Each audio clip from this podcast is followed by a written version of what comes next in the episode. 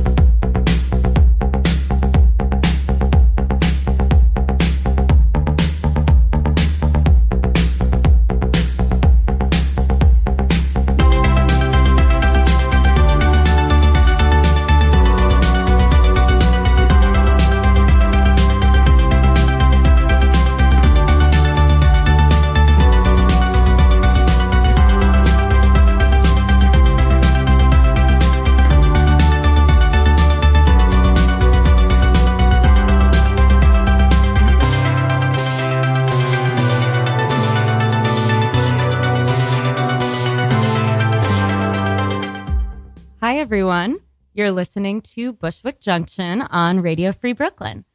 This is a new show hosted by me, Asha Saluja. It's a show about life's inflection points, about the crossroads in our lives, which paths we choose when we reach them, and where those choices lead us or don't.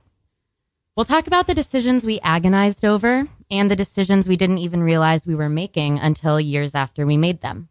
We'll talk about how we decide things, how we weigh our options, or how we tap into our intuitions. And we'll talk about the degree to which our choices matter. Do we have any control over the things that alter our fate? Or do we end up in the same place no matter which roads we take?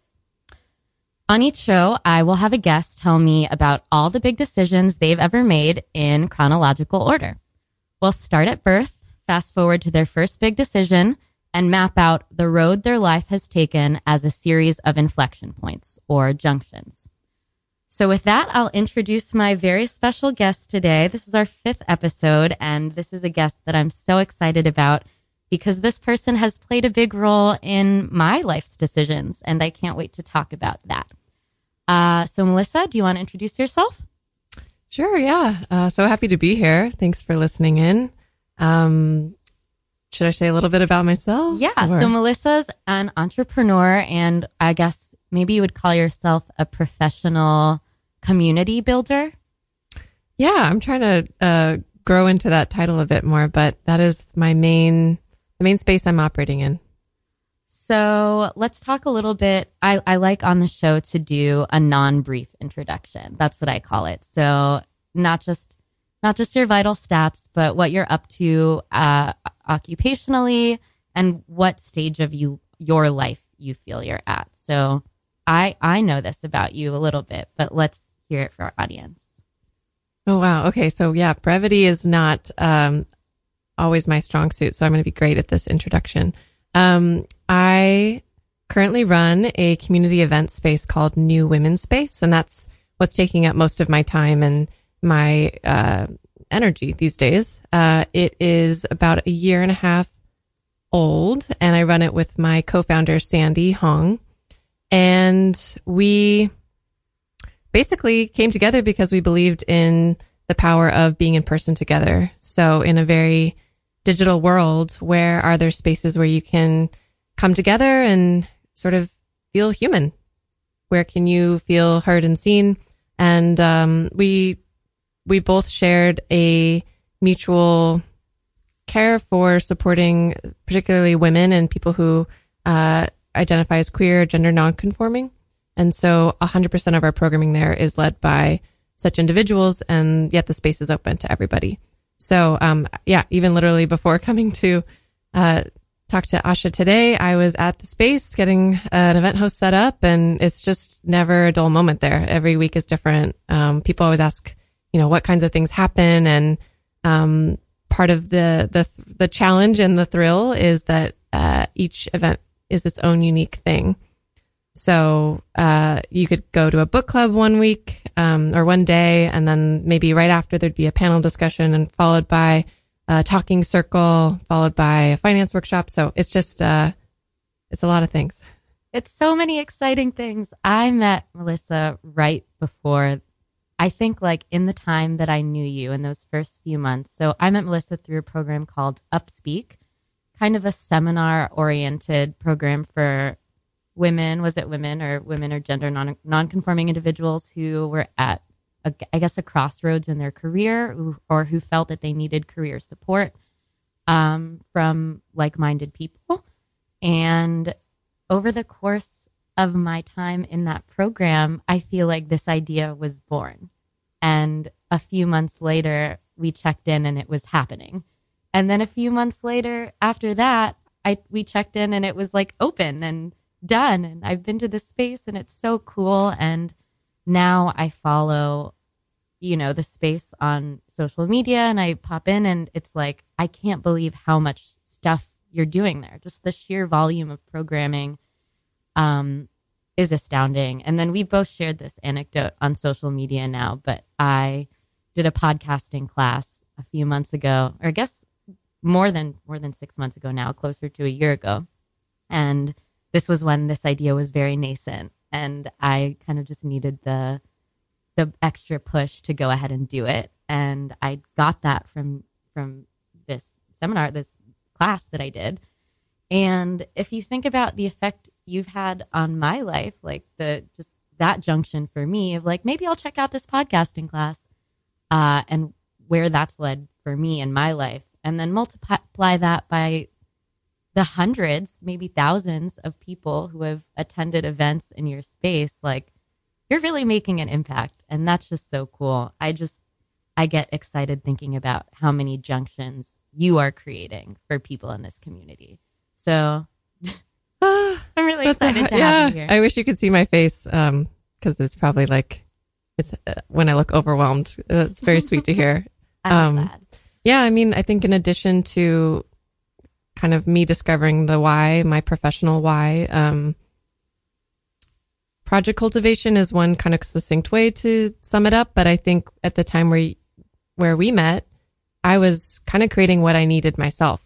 Uh, I felt like I was at a junction and um, needed help uh, with accountability and with support to see my dreams out. And so I kind of created the thing I feel like that I needed. Um, and it's something that I feel grateful to be able to do at New Women's Space as well. Um, I think, especially in New York City, uh, it's an intimidating place to just feel like you're a beginner at everything because people here are so talented and driven and um, sometimes we just need like an extra person saying, I believe in you and checking in with you to, to make the thing happen. That is so deeply true. Just so true. Um, okay. So en- enough of this little mutual adoration. Uh, so the premise of this show is, as I mentioned in my intro, all of your life's decisions in chronological order. And it's a little early in the show for my fifth episode to deviate from the premise. And I know you're prepared to do that today. So that's what we're going to do. But in, in preparing for this, it kind of has come to light that you have a really unique approach to decision making. And I think it would make just as much sense to organize this episode in terms of themes as it would chronologically. We're still going to do it chronologically just because, you know, episode five, I got to stick to the formula. But I I would encourage you, and I think I will also n- not hesitate to pause and stop the timeline and do a thematic break, like a thematic pause or a, a connecting the dots kind of moment. So, with that, the formulaic first question on this show is tell me about the circumstance into which you were born and what a life might look like for someone who was born the way you are? Yeah, I love that question. Um, well, okay. I was born in San Diego. I feel like location's the easiest way to start talking about that. Um, uh, I was the eldest in a family of two, and um, I think of my childhood as pretty charmed. Uh, I think it's actually telling that my first junction that I prepped for this happened right when I left the nest. Um, mm. I thought that struck me because the way I interpreted it meant that in some ways I didn't feel like I could, I had the autonomy as a, as a, you know, pre 18 year old to make decisions. Um, or it could just be that memory is short term and it's hard to remember. Yeah, it could totally be either of those. But I do find most people's first big decision is where to go, where to go when they leave their childhood. Um, so you you picked Berkeley. Yeah. Um, Do we want to go there yet, or do you have some childhood autonomy you want to discuss? Um, I mean, I think I would just maybe share that I felt I had a, I say charmed childhood because I was afforded a lot of opportunities to play sports and uh, try different, try out different like identities sort of and different interests. So whether it was playing piano or um, being sort of uh, gently forced to volunteer, I I remember I got to uh, the college application process and everyone was asking, you know, all the colleges were like, what's the most special thing about you? Mm-hmm. And it was around that time that I, I can maybe had my first little identity crisis where I was like, I don't know. I mean, I think I'm, I have the curse of the well-rounded child who's pretty okay at a lot of stuff, but I'm not like a superstar, you know, at any one thing. And I had a friend who even joked calling me uh, Mordinary, just like Melissa plus ordinary is Mordinary. And, and, and I think that, that narrative sort of sparked at that point and that carried on to be like, I don't have one shining passion. And again, I think we always create what we don't need, but I think it's interesting that here I am, you know, fast forward uh, 13 years later and I'm trying, trying to help people pursue their passions.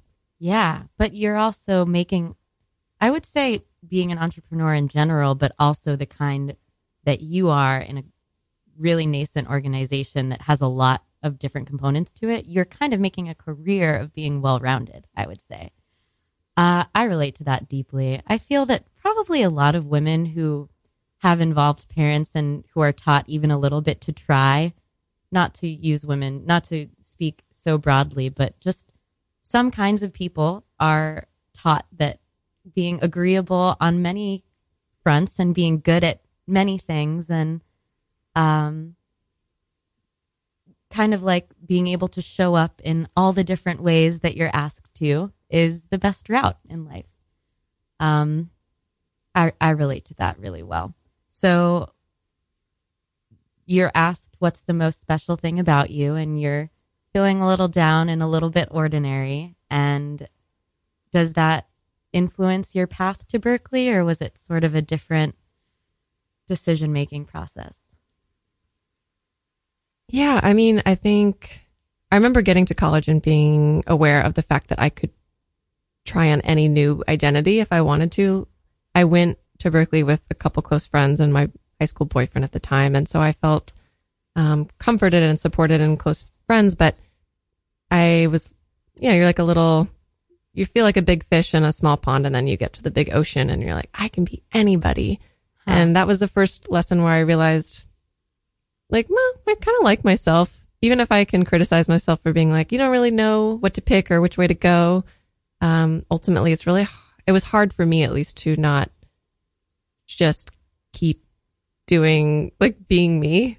that sounds strange, but no, it doesn't at all. It doesn't sound strange. It sounds enviable. I don't think that any person would come in. Ju- I don't think that just anyone would come into this room and say, yeah, my, my first realization in college was that I really liked myself. I think that a lot of people go through intense self hatred at that time. And that seems like a gift or at least uh, a strength of character. That's cool. So what was there? You had, you understood that you had the opportunity to try on lots of different identities and kind of chose not to. Uh, but what activities did just being yourself bring you to do? Yeah, I mean, I I look to the creation of my major as a big part of that story too, um, because Berkeley had the option to to make your own major, mm-hmm. and I always said that people who chose that either knew super specifically what they wanted to do, um, or they were the people who had no clue. yeah, that feels true. and I was more on the on the latter side of things. So I just thought, well, if I, why do I have to be confined to a major? Why don't I just take follow my nose and choose what I'm interested in, and then see what themes sort of evolve. Um, and just to get, I mean, a little mm, psychological about it, but I think that my approach to decision making or not making a decision sometimes is based on wanting to keep all my options open, um, which is not unheard of. But it's also part of that is based on a fear of being stuck in something. Absolutely. That is such a running theme, I think. Uh, there should be a name for that. Maybe we can think of one by the end of this hour. Like the, you use the word maximizer, and I think we'll get to that. It's like slightly different, but there must be an, a similarly convenient word for this.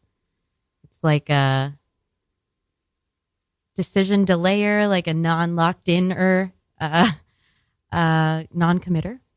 Mm-hmm, mm-hmm. Has a little bit of a bad connotation, but so, did you feel that choosing your own major or designing your own course of study afforded you that the ability to not feel locked in? Yeah, I think it did. And at the same time, I think one thing I'm trying to sharpen my awareness now, even, is that in some ways, well, freedom and I don't know what the opposite of freedom is, but not having freedom, there's sort of um, different angles that you can look at any decision by. So, for example, if I chose a major, I would not have the freedom to take classes in different things, but I would have the freedom to see the same people in my classes and maybe graduate knowing people are feeling more of like a community there. Um, my reality of making my own major, I had the freedom to take classes in all these different, mm. uh, you know, fields. But when I walked on stage, when I graduated, I didn't really know anyone else in the program. You were a free agent. I was too free. And so I was not free to really experience community sort of in, in, in that capacity of my, my college experience. That seems so formative now that you're creating communities for a full time living. Wow. Um, did you, did you feel that lack in, in the moment? And also what, what course of study did you design for yourself?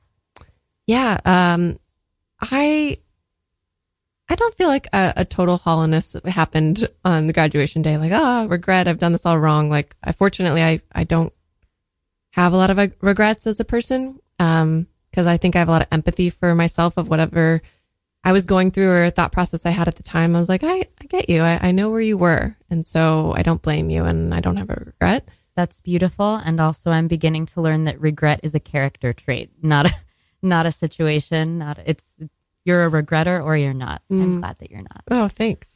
um, so you weren't having that hollow hollow moment. You weren't regretting. Um, was there a is there a but? Well, what's kind of uh, humorous or sad is that the major I, I constructed was around online communities and and and cyber culture. Right. Because I was noticing around campus that everybody was looking down at their screens as they walked around my friends were more on Facebook or whatever, YouTube at the time. Mm-hmm. And I was just trying to like take stock of what was happening. Um, so I think maybe in some order to, I just sort of intuited that there was this huge shift of how people were communicating and interacting with each other. And I think a part of me was kind of scared. I was like, what is this about? How is this going to change the way that we relate to each other? And um, so, kind of ironically, again, I independently studied community building.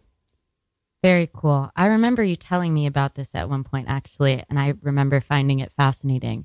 I'm curious, and I do. Okay, I'm curious. Do you did you feel like an outsider on that phenomenon when you were deciding to study it, so to speak? Were you like, I notice all my friends are doing this, and you regarded it sort of fearfully, or were you like, like, were you on the outside looking in, or were you like, this is a big part of my life and I have curiosity about it? Yeah, I, I guess fortunately, I don't think I felt alienation. Um, it wasn't like all my friends were glued to their devices and I was like palpably upset because of it. I also spent three years of my college experience living in a co op of 64 people. Whoa. So I was around people a lot. yeah. Let's talk about that. That seems relevant too. Um, and I think you mentioned that as we were preparing. So, what made you decide to do that, and how do you think it's echoed since then? Yeah, I I didn't it's like a, a part of me doesn't want to stick too much in my my college Yeah, years, me either. but Let's like, set a let's set a hard deadline. yeah. But we're uh, gonna we're gonna give you three more minutes. I just wanted to meet m- cool people. Yeah. And um, I went to orientation day for a sorority thinking uh, this is a good way to meet friends. And I got very overwhelmed, which is funny that I now run a space with mostly women. Um, and the, not a sorority. Dis- Yes. deci- decidedly like not a sorority. yes, yes. so I, I decided, um, you know, mixed gender co-op was more my speed. And I think like the benefit of that was, um, really experiencing firsthand uh, being in a cooperative with people who you, it's not like a sorority you don't choose to be with people it's sort of a random selection and i think i just got exposed to people who i wouldn't have normally um, and when i think about the principles of community building now that's such a strong case study for uh, the building blocks like the big thing sandy and i talk about a lot is repetition so you need to see people over and over again to have familiarity and to feel like you're a part of something. If Yeah. you're living with 64 people, that definitely happens. To have the comfort to have hard conversations and the comfort to have fun conversations. Did you enjoy it while you were in that experience, or was it difficult? I I did. I mean, that this kind of links to the running theme with me is uh, I just find people's stories so interesting. I love uh, finding out what makes them tick, what motivates them, and and I just want to really intentionally be a lifelong learner. So uh, I think just being around people who are always teaching you different things and en- being engrossed in conversation. If I could do that 24 seven, that would be great. Well, maybe not 24 seven, need to sleep, but, um, in some ways creating a community space, which was an idea I'd had in mind five, six years before starting New Women's Space. It was like, okay, what, am- what is one job that I can do and stick with? If I'm going to put roots down anywhere, how do I ensure that I keep meeting new people and I keep learning? That's beautiful. You're living your dreams. I also want to say, I know we want to get away from college, but this is a really stark example. It feels that now we have all the themes of your life out on the table already, almost. It sounds like college really was formative, like in the truest sense of the word. Like you started to form the foundation of what you were interested in immediately then and what you would come back to years later. Very cool. What happens after college? Yeah, I was just going to say too, though, that it's like I didn't, at the time, I wasn't like, this is going to be big. This is going to be, you know, a thing for me. You never are. We never are, right? hmm So cool. It's that hindsight is 2020 thing. Well, also it's the hindsight is 2020, but it's also it, it's like what you said about arriving at college and understanding that you didn't actually want to be anyone else but yourself. You're just you're you. You're you're out here being grav you're out here gravitating toward the same things that you were at 18 and that you were at 22. Uh, and you, wherever you go, there you are. mm-hmm. Uh, so after college, what what's next? Yeah. So right, uh, right before I was about to graduate from college, I had a another round of you know identity crisis or what am I going to do with my life? As a lot of people do when they're about to graduate. Um, I remember being in a career counselor's office with like a box of tissues, and I was like, oh, this is the closest I feel like I've been to therapy. I don't know what I want to do. Um, and at that point, I think part of my narrative had been in place around um, me not being able to focus on one thing and framing it as such. Cause you can say like, oh, I'm like super excited and drawn to many different things. That, that's a more positive framing. Or you could say, well, I don't know how to stick with one thing. Um, so that is like certainly a loud voice that has been in my head. You know, it's still there. Um, I went to Spain because I wanted to travel. I As wanted- one does. I know. I wanted to see the world. I was teaching English. Um, and yeah, I just had a real drive to see what else was outside the US. Um, and then fast forward a year later, I was like, okay, I think I finally got this bug out of my system. And, and actually it was going to, I remember being in London and a different place in Italy and seeing examples of community spaces there that I didn't see back in the US. So like what? um, just spaces that felt more hybrid. Um, I remember going to this place called like the library or the book club or something in, in London. And it just so seamlessly trans- transitioned from being like a day space where people got together to like a night space where people, um, enjoyed themselves with like drinks or like had a performance. Um, and I don't know my experience in the US and granted I was 22 at the time, so I hadn't like had a tons of nightlife experience at that point, but it was more, there's a cafe and you go to that and then it closes and it's privately owned or, and then you go to a different space to be at night. It wasn't just, and it'd be weird to run into the cafe people in the nightclub. You'd be like, oh, what are you doing here? Yeah, no integrated community. That's interesting. Um, do you think, again, hindsight being 2020, you were noticing these things? Do you think it was already percolating that this held some real weight for you, or were you just kind of like, yeah, that's cool. What's next? Yeah, definitely. And that's where like email is great as a record. I remember I have emails from uh, that year, 2009, uh, to a friend just saying, like, I just saw this space and I and feel so inspired. And I feel like I even mapped out sort of what my community space would, would look like. Wow. So, really? Mm-hmm. So this, this goes back years. Wait, so going to Europe is a real junction then.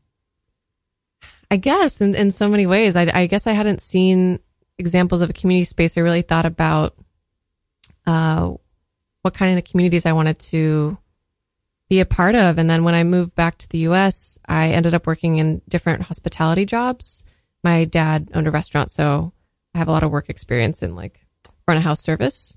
And and I was living in the Bay Area and food there is such it was such a hot scene. I feel like it I'm not really sure how it is now. It's been a while, but um, tech and food were the big industries it felt like. And so to be able to go to a restaurant and see somebody that you knew or a chef or blah blah blah, know who was who, it felt like a real community. You could just kind of show up and know people. And that's especially in a city like San Francisco, which is um, you know, a legit city. It's not always um, a, a prevalent thing. So there's definitely been an exploration for myself around how much of your like this traditional binary that people operate within their personal life and their work life. How much of that do I want to just be one and the same? Yeah, that's huge. I'm I want you to go into more detail about how that was playing out in that moment in your life. But I've just, I've thought a lot in my own life and I've thought, I thought about this especially a lot in Upspeak, where we were this group of women who were kind of like trying to make our professional lives match our personal ones more. It gets exhausting to be two different people. even the, the anecdote we just, or the little comparison we just made of the cafe people and the nightclub people it gets exhausting to code switch, I guess is the word, to just like completely operate as as two different people with two different sets of values in two different parts of your life. So I think and that energy that you use up in code switching is probably better applied to just going all out with one set of values and one set of aesthetics even. Uh, so it's really cool that you were thinking about that truly so young. You're like 23 at this part of the story. So how is that playing out there? You're talking about food and tech. Is that the binary? Is were those your day people and your night people? Um, I don't know. I guess I was more flagging it as just this. Even as I've, you know, created a community space and thought about how my schedule is more flexible in some ways, but still, you know, working a good amount of hours. Um, yeah, I I think one question I like to ask people is what communities are you a part of? And when I looked back, it was again when you're in the moment, you're not always recognizing it. It was only looking back that I was I've been made aware that I was very much a, felt a part of a community. Um, and part of that is just feeling like you know people and or even are recognized by them because I think a lot of times people show up in communities and you might even see someone every week and you know, have your small talk or the certain things that you talk about, but it's not, you can have a moment with them where you're like, I don't even know much about them, but I feel like I'm a part of this thing. Um, and so, yeah, I think there's sort of an interest around, um, that time and that repetition. I think I've gravitated towards it because it's really hard for me to stick with one thing. Um, like I think that's why New York lights me up because I'm like, you can go to a different place every single day. Every single hour you could go somewhere else. And I knew that would be an uphill battle creating new women's space where it's like, okay, if anyone actually, if their behavior maps to mine, then I'm not going to necessarily see people over and over again. Um, Oh, so interesting. Yeah. Just a bunch of Melissas out there who don't want to be locked into any one experience uh, and instead want to use what you've cultivated to supplement their big, wide lives. That's cool. Um, how, but let's go back though to this moment in your life. It sounds like kind of the precipice of one where you're starting your, your grown up life. Um, you're a member of these two sort of communities. What what tangibly are you doing? Like, what decisions does that lead you to? Right. So I wasn't even a part of the tech community at that point. Um, another one of my junctions that I share is um, I was working for a commissary kitchen, working, getting paid pretty minimal, um, but but learning and enjoying myself. But also um, 25 at the time, and really kind of wrapped up in a relationship. Um, Were you cooking for them or were you working in another capacity? I was just supporting like the kind of like uh operations assistant Okay. basically. Um and yeah, my my boyfriend at the time very much was like a player in that Bay Area scene and I think it was uh he brought confidence and a focus and a community that was really attractive to me and I got pretty wrapped up in that. And it was easier to uh, not make decisions for myself and just have him sort of be the guide for both of us, which eventually led me to leave San Francisco for, uh, I don't know, six months or something and, and travel with him to work for, work in different places basically. So I found myself sort of at a low point where I was far from any friends and family.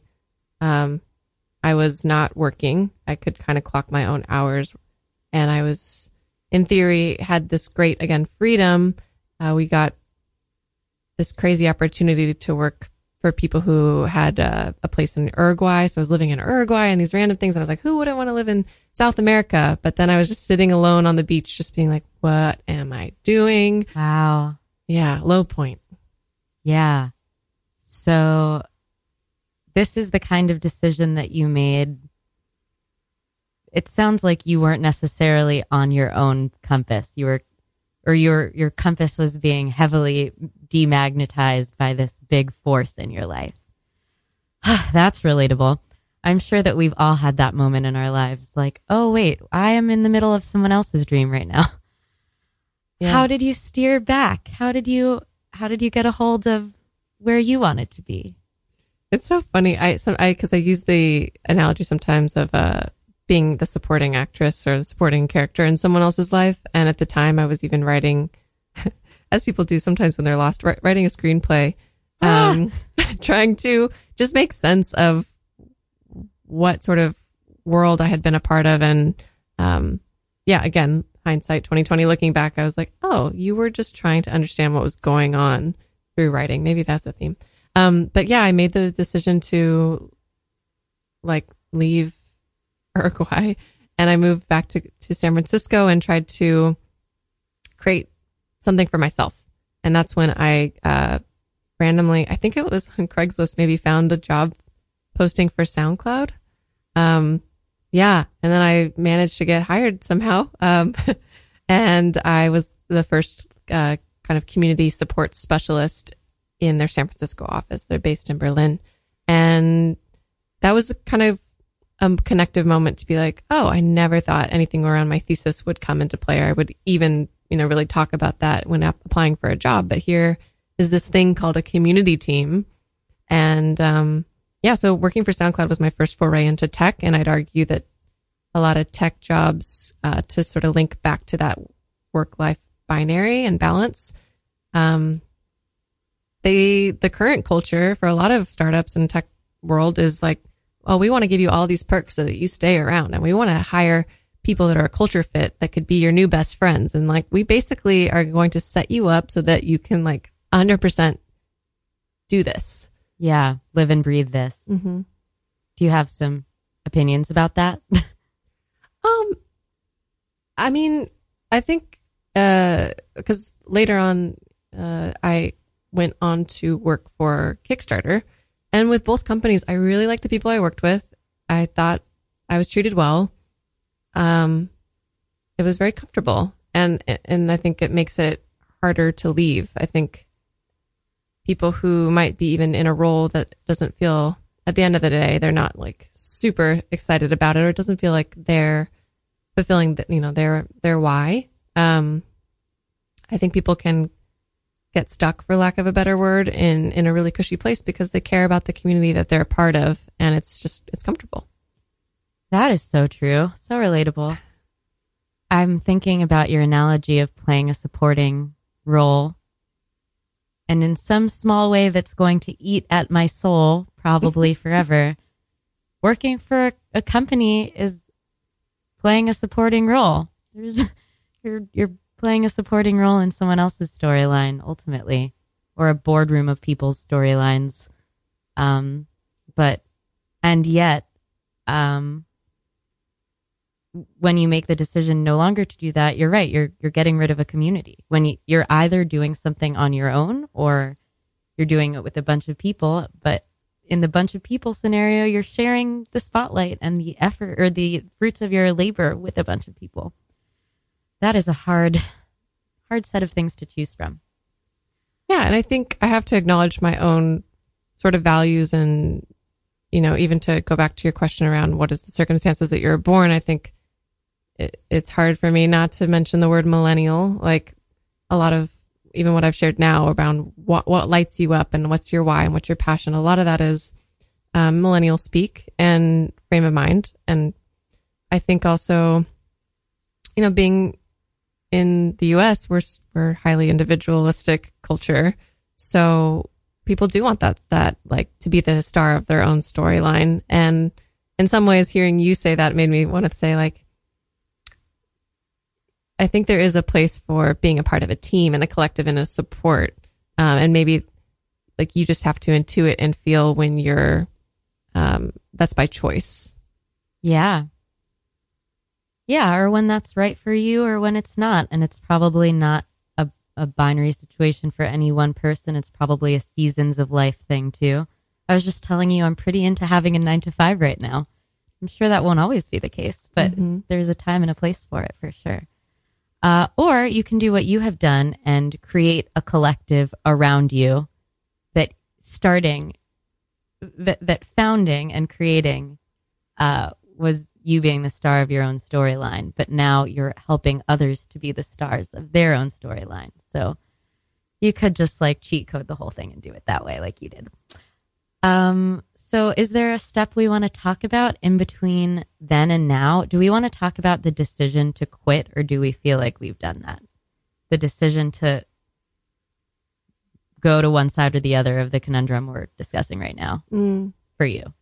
Yeah, I mean, I guess a couple of themes come up uh, around sort of knowing your own patience level and also risk tolerance.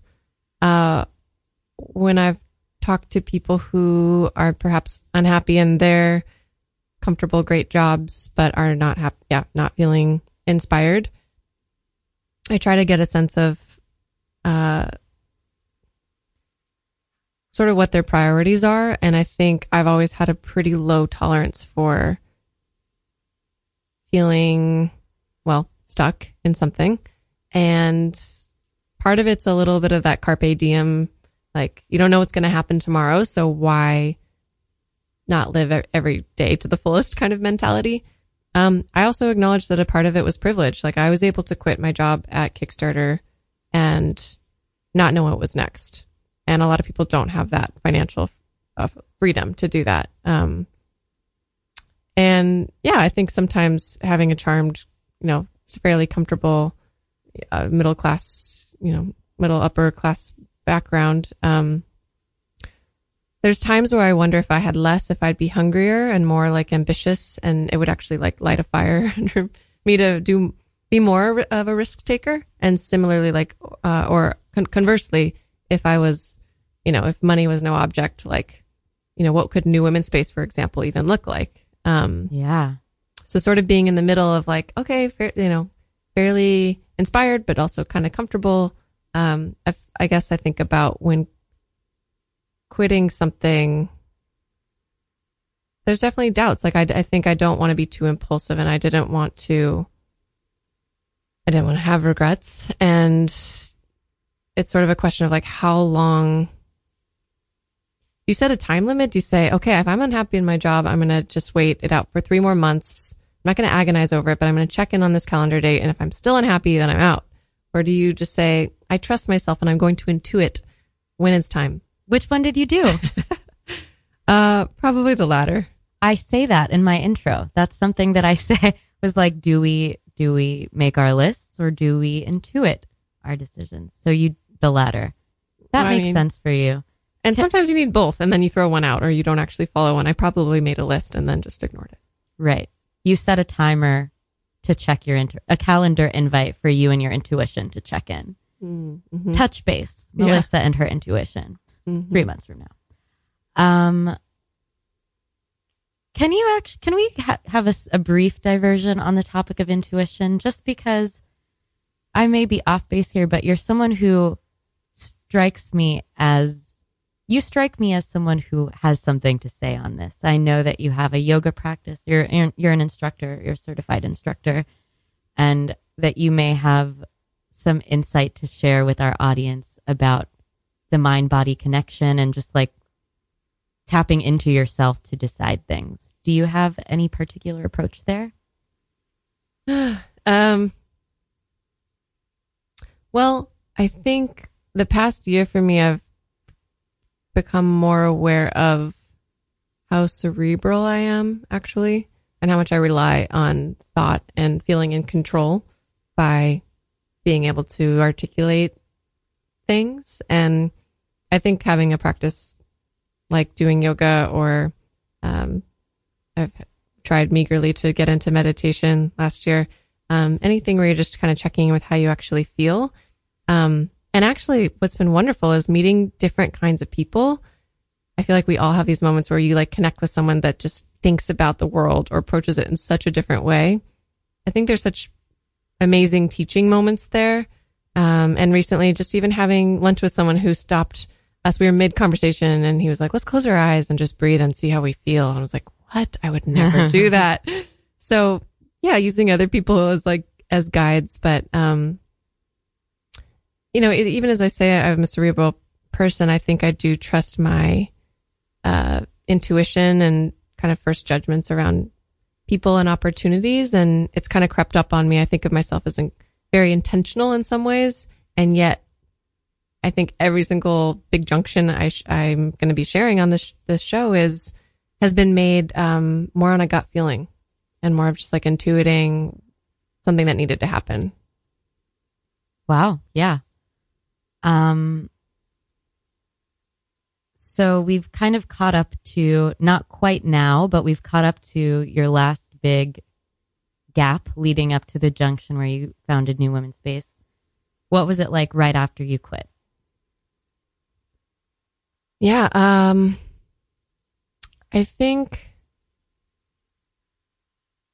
while in some ways it sounds, you know, the grass is always greener, you can be thankful to not have a job that you have to go to every single morning and you have the freedom again to wake up and sort of do what you want. But, uh, constructing your own day when you feel a little lost is daunting. And sometimes I think I just tried to reach out to tons of different people and I didn't know exactly what was going to happen next. Uh, I don't think I felt necessarily in freak out mode, but I was sort of saying yes to everything and anything. And so it's kind of nerdy, but I think about the design thinking process Um, the first stage being like an opening or a brainstorming. So you're just like throwing out anything and you're like, I don't even know. Let's just try this on. Um, and ideally that is followed by the next stage of, um, convergence and, and sort of seeing themes that emerge. So what led me to start Upspeak, which is how I met Asha, is I, uh, took some poster paper, stuck it up on my wall, and I'm just brainstormed all the things that I was interested in. And I started seeing, um, some, yeah, some big themes just right in front of my face. And, uh, supporting women was something that I actually kind of discovered through looking at all the projects I'd backed, uh, or supported on Kickstarter. Like 75% or more were for women and girls. And I was like, whoa, okay, that is, that's some real data there. Yeah, that's some great data. Mm-hmm. Key analytics. So that kind of crept up on me. I was like, what? Whoa, cool. That is a really cool birth story of the Upspeak Upspeak project, and I'm really glad you just mentioned design thinking. I don't know much about it, but it feels pertinent to this show. Maybe maybe one day we can have a whole episode about design thinking because that's a way to make decisions that I should know about, right? Yeah, that'd be great. I mean, Yeah. let's do it. um, okay, so Upspeak is born via some poster board on your wall and your blood, sweat, and tears. Um, Which I had mm, initially, I thought Upspeak might be a two day conference. I was like, the first Oh. day is going to be professional development. The second day will be a personal kind of focus on, and I, I just had this, I went big in my vision at first. And I remember, uh, inviting a handful of friends over to, to do a feedback session, which is something that, uh, fast forward to when Sandy and I were working together and we also did a feedback session. So I've always been someone who likes to ask people for help, especially when I'm feeling confused, which is often where I'm like, what do you think I should do? Um, my mom is really good at that. And I feel like, um, she's I'm- really good at asking for help or giving you feedback. um, both, but she's someone who asks for, for, uh, what is she? I don't know how she describes it, but she like pulls people. She's like, what do you think? What do you think? Advisory committee. Mm-hmm, mm-hmm. Cool. And and I think there's there's a balance you can take because at a certain point you can start to get lost and not know what you actually think or you have too much input. Um, but yeah, I think it was due to that feedback session that a couple friends were just like, maybe that's a two day conference is really big thing to chew off. Like, why don't you just start smaller? Um, and so starting with like a cohort model, having the upspeak groups capped at uh, 10 people just allowed it to just kind of start a little bit more manageably. Um, and, and I think it, I'm, I'm really glad it turned out that way because I think also something's lost after a certain number of people, which is another one of my nerdy community building ideas around like, I think a community can only get so big before it really doesn't feel like a community anymore. That feels right. I feel like you have so many interesting tidbits about this that I wish we had more time to get into. It seems like there's almost a math like precision about how you're building new women's space that I'm so curious about. Um, well, I, I loved the format of Upspeak. I thought it was perfect. It was just really what I needed at that junction in my life where I, I just needed some support and I needed to talk things out and I needed just some brainstorming about what was next for my career. Um, so let's talk about how New Women's Space was born. Yeah. I mean, it felt so serendipitous. And then I always, when I tell the story of how I met Sandy and how New Women's Space um, came to be, I I also add though that I want to give myself credit because I met Sandy at a, an event, like a small kind of casual circle up group at this yoga studio that we were both connected to. And if I hadn't shown up that night, then I wouldn't have met Sandy. Probably not then. And if I didn't intuit that I, hey, I really connect with this person, I really like their energy, then I, and I didn't follow up, then it wouldn't have happened. Like, I, I have to give myself credit for, yes, it was serendipity, but also, uh, I had, I took action. And I think, um, that's important for anyone who's maybe in a similar position that I was, where you're, you feel like you're maybe, um, like kind of Stumbling into things. Yes. Life is happening to you. Exactly. And you're just kind of, there's no rhyme or reason. There's no formula. You're just following your nose and maybe you're just like going on a gut, being like, this could be cool. I could do this. Um, and then maybe something just stands out and you wait and it's a, especially for impatient people, it's hard to know when is that thing going to happen? Um, when do I know it's right? Um, you know, I don't, I think it's like striking some balance of being realistic that there's not always like this magical movie like quality. And yet sometimes there are times where you're, you're, you're just in a flow state with the, the universe and it's kind of like, yeah, this is, this needs to happen. So, and Sandy and I met, uh, beginning of 2016. I went to one of, uh, Sandy also had an event series. I went to one of their events, uh, a few months later. And then it wasn't only, it was like five months later that we actually had coffee and we're like, oh, you want to have a community space someday? Like, so do I. Well, cool. Okay, bye. And then sat on it, thought about it, was like, well, again, start small. What if we just did a prototype? We just did a month. You know, pop ups are a thing. We can just take over space. That'll give us practice. So I floated the idea by Sandy and I was really surprised that, you know, Sandy was like, yes, let's do it. So, um, it was conceived of as a one month pop up and, um, and then it sort of had its own life force when we asked, we had feedback sessions. Um, we realized that we wanted to actually create community beyond just this one month. And we found a space that was, um, essentially month to month. So we, Another decision that you are not locked into. yes, exactly. And I think that's like maybe the only way I could have found myself with like, like a business partner in a, like, you know, official, you know, we're an S corp, you know, I'm like, we're Yeah. legit business. It's like if, if Sandy and I, who didn't know each other super well, had been asked, you know, do you want to go into business together for like the next five years? We'd be like, uh, Definitely not. yeah, it's too much. But when you start small, um, and especially for people who might be afraid of locking themselves into something, I think that's a way to sort of trick yourself into commitment. Yeah, that seems really, really right. I just, I really want to take a minute on what you said about giving yourself the credit for decisions that may feel like they happened to you. Even if you, even if all you did was pay attention and reach and, and respond, even if all you did was understand that an opportunity might be looking at you in the face and like just barely reach out for it. That is huge. That's what makes up life. And when I bring up this show to people, so many people say things like, I feel like I've never made any big decisions. They've all happened to me.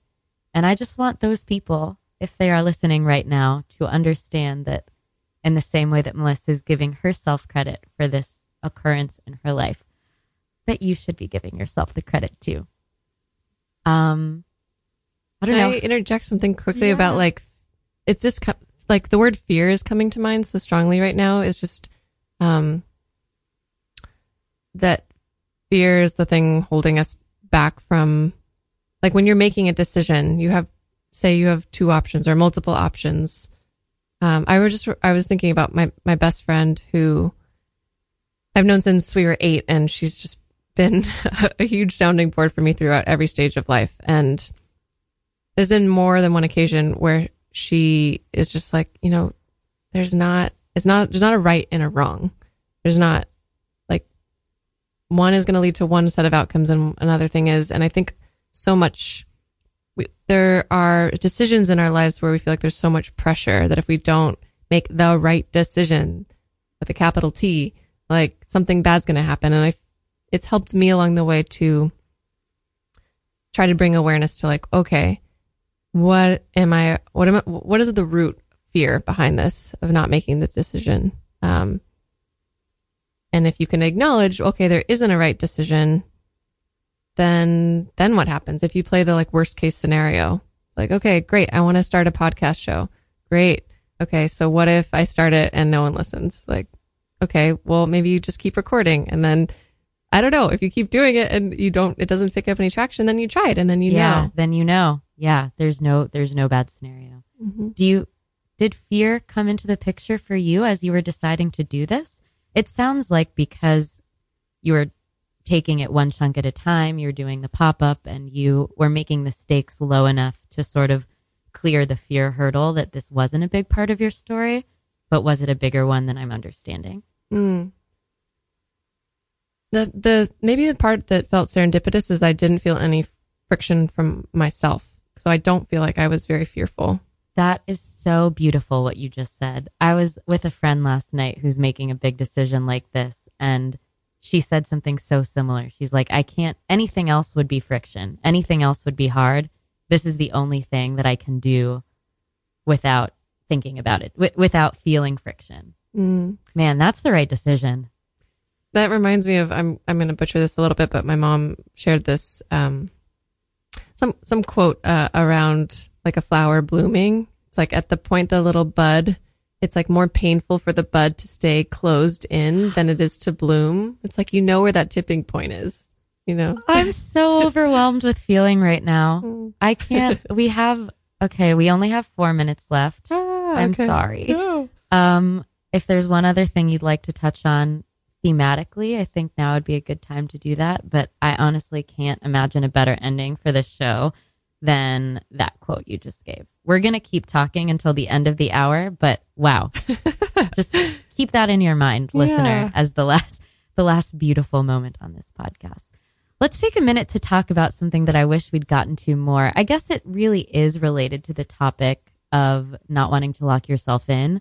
The best decision is the easiest one to get out of, but you talked about satisficer versus maximizer.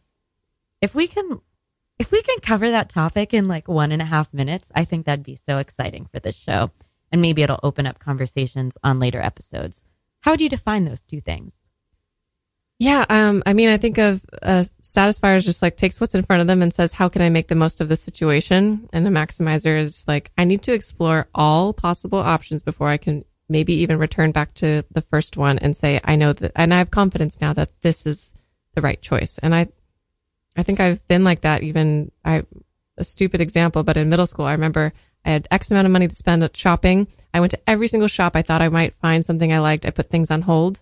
And only after that could I go back to the store and be like, oh, I have confidence that this is the shirt I want to buy. Yeah.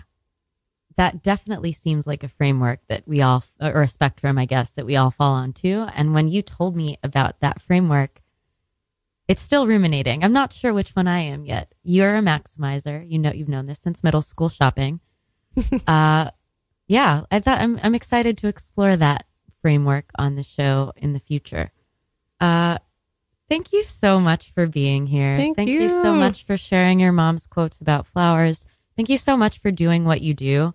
I really was not exaggerating when I said that I'm certain you've affected hundreds of people in in you know some small way just as much as you've affected me and and my small journey uh with this hobby. So thank you. Yeah. Thanks for listening in and asking your questions. And um, hope anyone who's listening comes and says hello at New Women's Space. Yeah, please do a plug. How can we find you on the internet and in real life? Yeah. Um, newwomenspace.com or at New Women's Space on Instagram. Um, you'll be able to find me both those places. Fantastic. Uh, ending credits Radio Free Brooklyn is a nonprofit community radio station supported by listeners like you.